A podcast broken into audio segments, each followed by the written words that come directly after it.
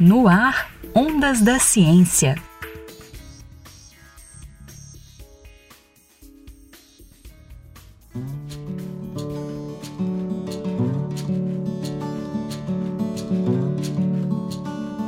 As plantas chapéu de couro crescem nas beiras de rios, em lagoas temporais, pântanos e planícies inundadas em todo o Brasil. Além de serem matéria-prima para o preparo de refrigerantes, espécies da planta são usadas na medicina popular como diurético e anti-inflamatório. O gênero Echinodorus, que é o gênero das plantas de chapéu de couro, ele é composto por 27 espécies e a maioria delas são conhecidas pelo nome chapéu de couro e são utilizadas pela população. Porém, apenas as espécies Echinodorus grandiflorus e Echinodorus macrophyllus possuem ações biológicas medicinais comprovadas e estão na farmacopeia brasileira. Porém, devido às dificuldades de identificação, outras plantas pertencentes ao gênero Echinodorus tais como a Echinodorus floribundus e Echinodorus subalatus, elas têm sido utilizadas pela população para fins medicinais, com relatos de resultados eficazes. Rízia Rodrigues é pesquisadora do Instituto de Ciências Agrárias da Universidade Federal de Minas Gerais, a UFMG. Ela estudou duas espécies de chapéu de couro que ainda não tinham suas características conhecidas pela ciência. Para os testes, foram coletadas plantas de 12 cidades da região do norte de Minas e do Vale do Jequitinhonha.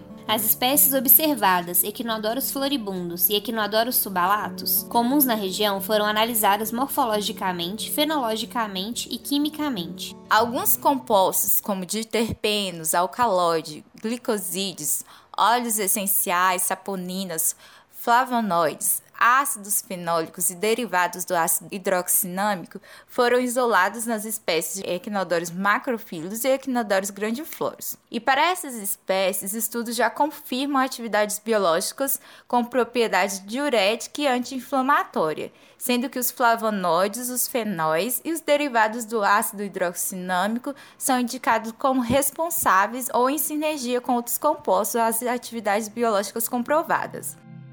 Os resultados mostraram similaridade química e fenológica com as espécies de chapéu de couro presentes na farmacopeia brasileira. A farmacopeia é um conjunto de informações técnicas que retratam a nomenclatura das substâncias, dos medicamentos, dos requisitos de qualidade, dos compostos e dos equipamentos farmacêuticos do Brasil.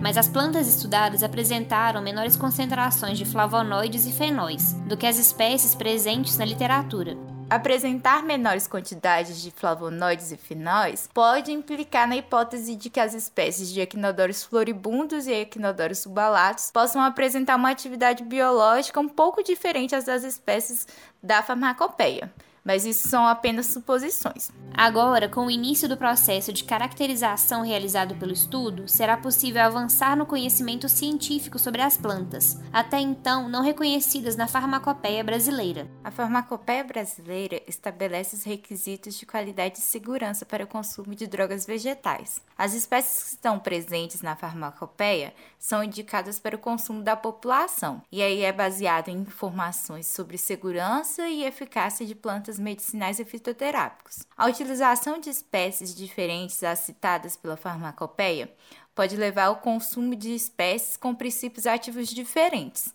ou até mesmo a um quadro de intoxicação, pois não sabe, não há estudos que comprovem a sua eficácia.